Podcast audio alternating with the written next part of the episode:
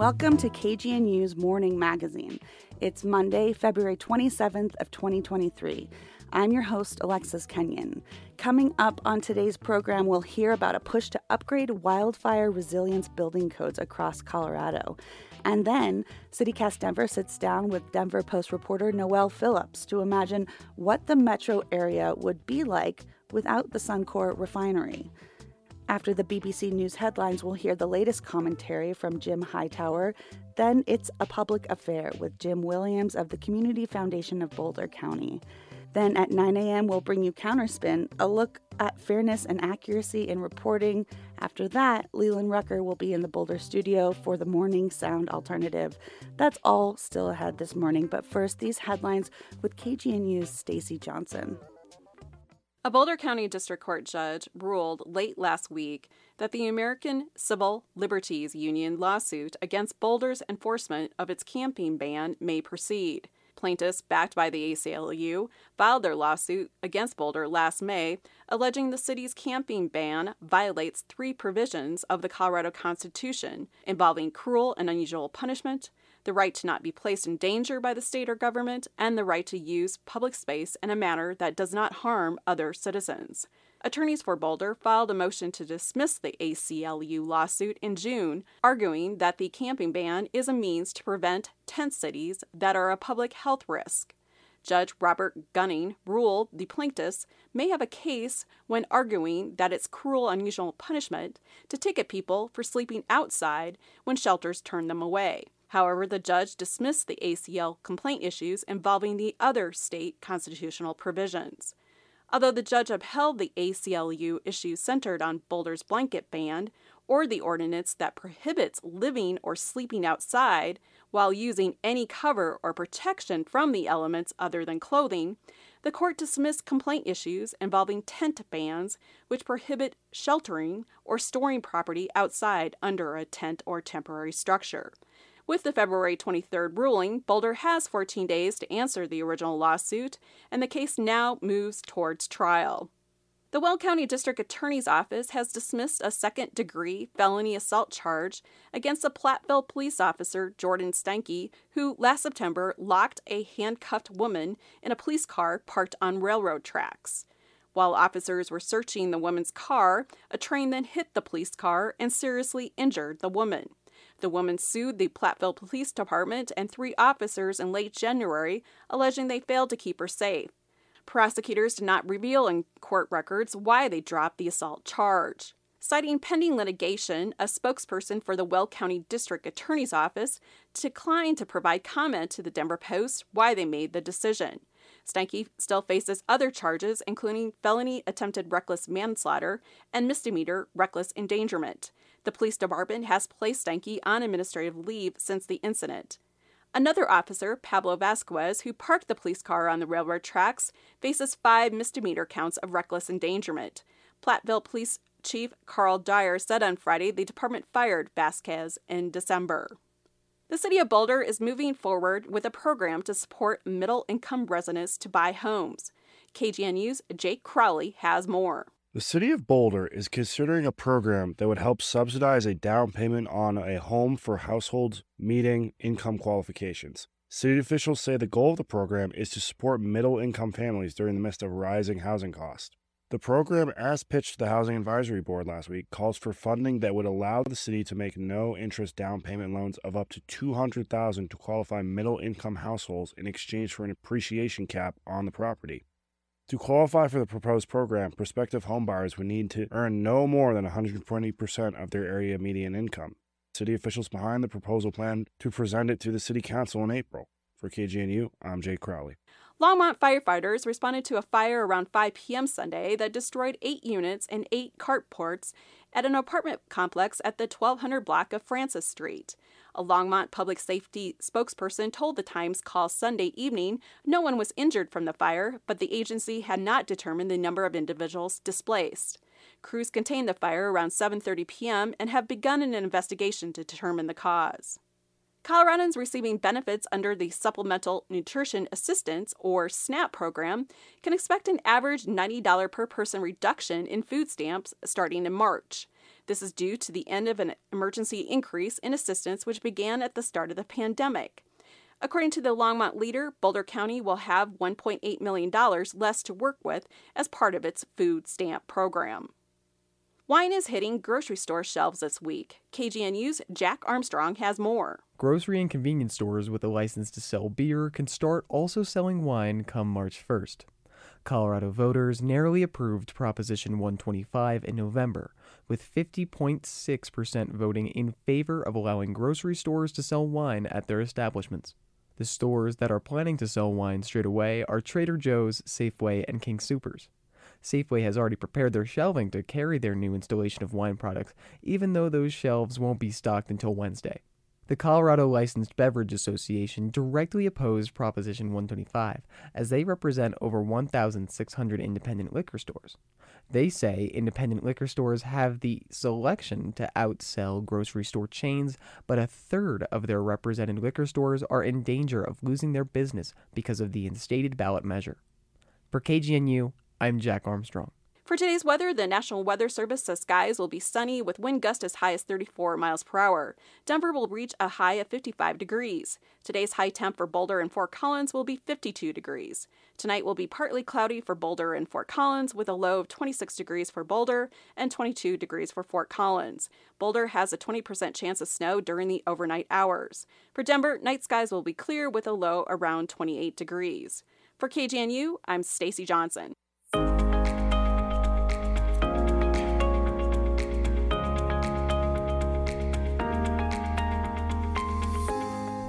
You're listening to The Morning Magazine on KGNU. I'm your host, Alexis Kenyon. Wildfires are a concern for Colorado homeowners who need to buy insurance, but how do they factor into building codes? A new bill introduced into Colorado legislature would create a board to regulate wildfire resiliency building codes across the state. Joining me now to discuss this new legislation is one of the bill's sponsors, State Senator Lisa Cutter of Jefferson County. Good morning. Good morning. So to start, tell me about this bill, SB 23166. In practice, how would it work? Well, we're setting up a code board with professionals from all over the state, people that who this will impact and who know a little bit about the issue. There'll be 21 board members, and then they will be tasked with determining what really constitutes the Wildland Urban Interface for the purposes of this, for creating a building structure code, and taking feedback and basing it on good data and science. Like, as we know, this is changing rapidly. The WUI, we call it, Wildland Urban Interface, is changing rapidly, and fires are impacting more and more of Colorado. So we want to examine what that really means and how do we set building standards in the areas that are at the highest risk. Well, what types of codes are already in place when it comes to making structures, less vulnerable to fire? Well, it's kind of a patchwork, honestly. Counties and municipalities are able to adopt best practices and the international code. There's an international fire code that they're able to adopt, but it's only it's at their discretion. And so some are doing great and some need a little help moving along. And, fire, we need to have a coordinated approach to this. Fire impacts all of us throughout the state, and we kind of need to get on the same page. So would these building codes only apply to new structures, or would it go into existing structures? No, they would only apply to new structures, and there's a time frame for them to be adopted and all that. We're not springing this on anyone so that they have to, immediately shift gears if they're in the middle of building a home. But and the other thing, I guess, it would impact renovations. We're still kind of settling on the percentage or exactly how we're defining that specific piece. We've been asked by stakeholders to narrow that a little bit, so we're working on that language. But when you're doing a reasonably substantive remodel, say replacing more than a certain percentage of your roof, then it just makes sense to adopt the new code moving forward. So is this something? Can a house or a structure be fire resilient? I mean, what does that actually look like? Does that mean like metal everything, or do you have any examples of how that would practically? Well, no, not. I mean, metal's the extreme, right? I mean, that was an extreme. The gold standard, the metal standard. If you all metal. But there's all kinds of ways to harden. There's Trex dexing.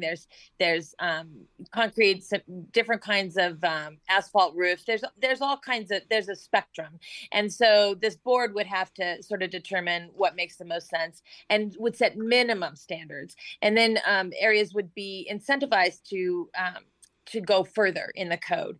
But so that could look like a lot of different things, but I will tell you that newer homes with more fire resistant materials fare better. We've been finding research all over that these in prone areas, that these homes that are newer construction have done better. For example, in the Colorado Springs Waldo Canyon fire, the Cedar Heights neighborhood, it was in the direct path of the fire, but it was heavily mitigated against fires and it saved an additional 250 homes. Huh. So there's real data and there's real examples in the field of homes that are both. They're heavily mitigated. That's one tactic, especially for existing homes. But then for new builds, having the newer construction materials and more fire resilient construction materials makes a tremendous impact. And, we're asking firefighters to put their lives on the line all the time. Many of these firefighters and in these wildland areas in particular are volunteers. And they, they're out there, their home may be burning down the road, and they're out there risking their lives to save homes. So we need to do everything we can to give them, all the tools they can to do so and protect themselves and their neighborhoods. Okay, so we only have about, 1.5 minutes, so I'll try to make this quick. Yeah. But my final question for you, here in Boulder County, many families are still in the process of rebuilding from the Marshall Fire. One of the initial controversies that arose in the rebuilding process had to do with green energy codes in Louisville. Many residents support green energy codes in theory, but found in practice that they added significant cost burdens to the rebuilding process. What are some mechanisms that the state could enact to cushion the financial blow of making structures more resilient to wildfires? Is that what they're going to be doing, or is it just rules? Well, that's a great question. So we've done a lot to provide grants and things for mitigating existing homes. There's many programs in place to do that type of thing. But in new builds, I cannot speak to the energy code. I mean, of course, I'm familiar with that, but I'm not up to speed on all the data around that. But in terms of fire, using fire-resistant materials, we've, again, kind of taken a deep dive and studied this a little bit in crafting this piece of legislation. And when all costs, one national study showed that new home builds, when they're built to wildfire-resistant codes, can be constructed for roughly the same cost. And when all costs were considered, the fire-resistant construction was 2% less than expensive than typical constructions. So it's not exactly true that I'm in, and again, that's the energy code.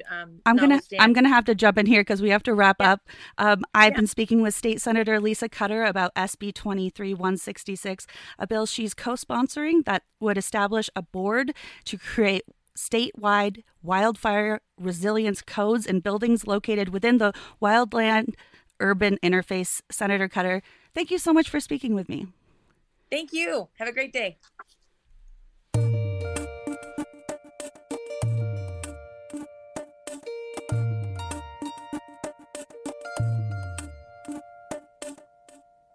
A series of incidents in late December forced the Suncor refinery in Commerce City to shut down for weeks. The refinery is reviled by environmental activists and neighbors for its history of polluting our air and water, but it's also responsible for about 40% of Colorado's supply of gasoline. So what if the shutdown was permanent? Denver Post reporter Noelle Phillips has been covering Suncor for years, and she's on today's CityCast with producer Paul Caroli to explain the current situation. So, Noelle, I think we have to start by defining our terms here, because people say Suncor a lot, but what exactly do we mean when we say Suncor? Yeah, so Suncor is a big oil refinery in Commerce City.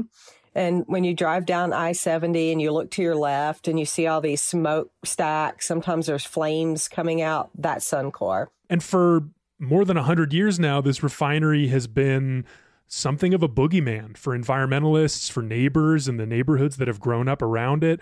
But something happened in late December that kicked off a string of incidents that feels different. Can you tell me about the series of events that started on December 21st? Yes. So if everybody remembers, December 21st is when we had that like really severe, really fast temperature drop. It went from 42 down to 5. And it was one of the biggest 1-hour drops in the National Weather Service in Boulder's history. And so Suncor experienced a malfunction that night. Most of us didn't know anything had happened until the wee hours of the morning on December 22nd. Colorado's only oil refinery is shutting down for months. The company's saying equipment was damaged leading up to Christmas Eve due to the extreme cold, but there was also a fire at the plant around 11 in the morning on Saturday, leading to 2 people being hurt. Right now, it's unclear how serious their injuries are. This is the second incident at the refinery this week. Just 2 days ago, the alarm was activated, but everything was deemed safe. Apart from the cold snap, have you been able to learn much more about what actually happened inside the refinery that week? What went wrong? Why those 2 people got hurt? Well, it's a private business. It's based in Canada, and you know they're not subject to FOIA or CORA. Those are the federal and state open records laws, so they don't have to tell us anything. In the past few years, because of the public pressure about pollution coming out of the refinery, they do have a public notification system, so I've signed up for the alerts.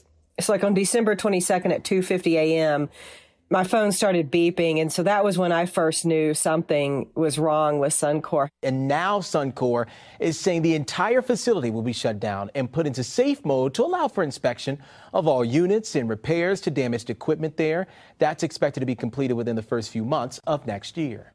There was a reported leak of benzene from one of the plants. Should Denverites be worried about benzene? Yeah, so that's a byproduct of the refining process, but you don't want to come in contact with it in large quantities because it can make you pretty sick. Right. And that brings me, I guess, to this other aspect of the shutdown that I remember was a big conversation back when it was first announced. People were hopeful. People were excited about this. At least some environmentalists were, that this shutdown might mean less pollution, lower environmental and public health impacts on the area. Did we see any of that?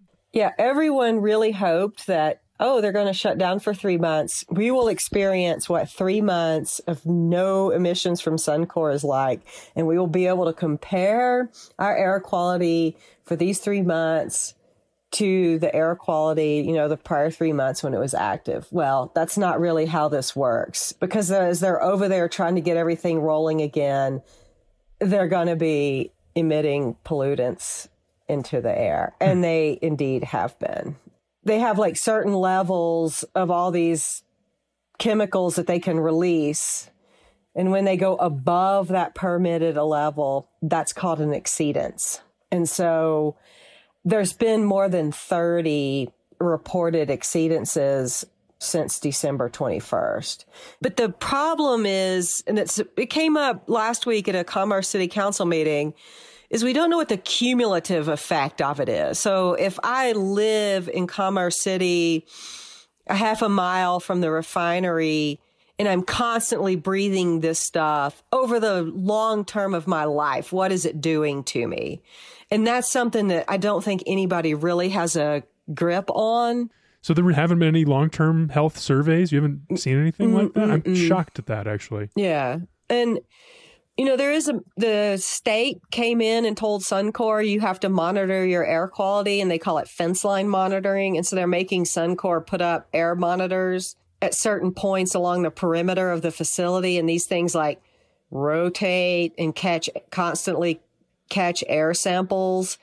But then the state came in and told Suncor, all right, you're doing this monitoring for these things, but we want you to expand what you monitor. And Suncor didn't like it. And there's a lawsuit pending over that.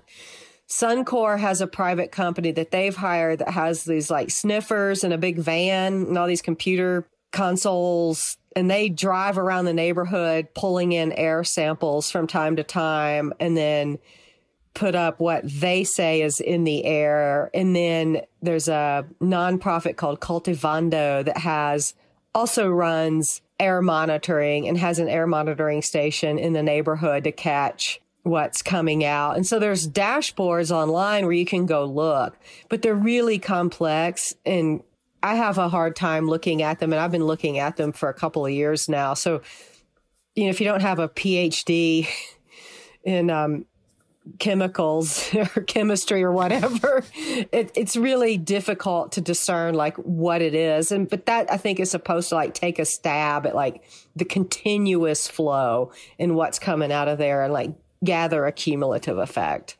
Let's talk about the other side of this, the economics of this whole situation. What has the Suncor shutdown meant for the local economy? Well, the most immediate impact for all of us is gasoline has gone up $1 a gallon, and the federal government's report attributed it to the Suncor shutdown. So we're paying higher gas prices than almost anywhere else in the country. By $1 per gallon because of one refinery. It's the only fuel producer that's in Colorado, and 35 to 40% of all the gasoline sold in the state is made at the Suncor refinery. So without that product flowing into the state, we have to get it through pipelines or truck it in. What do you think life in Denver would be like without Suncor? Well, we've learned now that gasoline would be more expensive.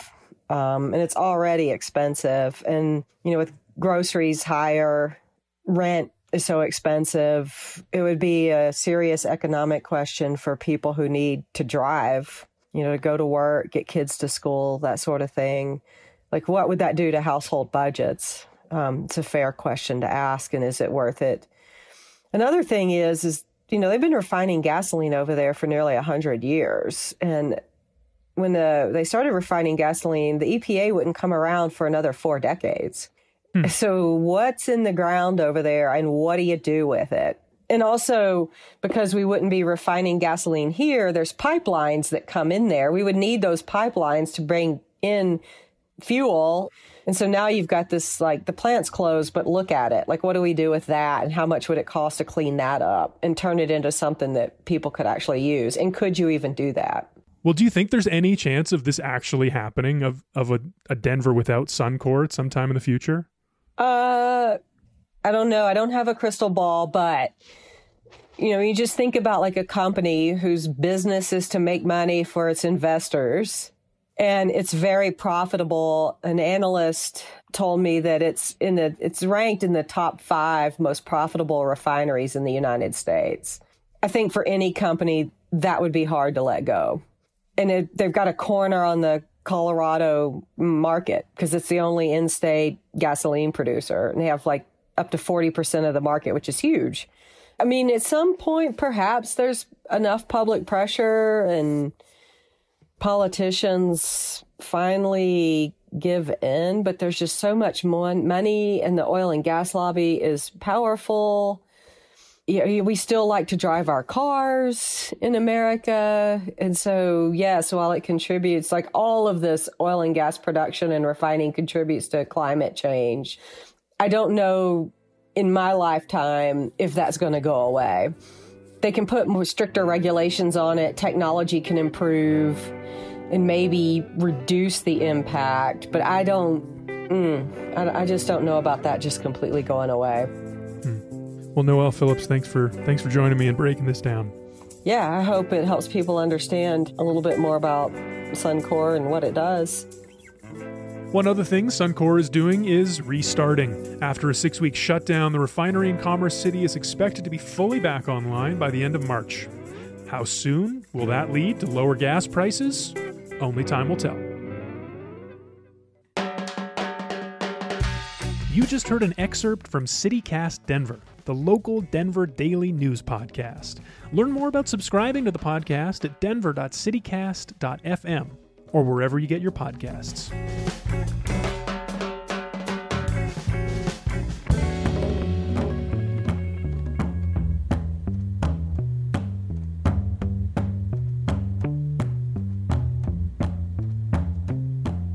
That is all for today's Morning Magazine. Special thanks to Stacey Johnson, Jack Armstrong, Juanita Hurtado, Jake Crowley, Shannon Young, and CityCast Denver for their contribution to today's program. I've been your host, Alexis Kenyon. If you'd like to comment on something you heard on KGNU, you can leave us a voicemail at 303-447-9911. We'll play those messages back on Tuesday during the Morning Magazine.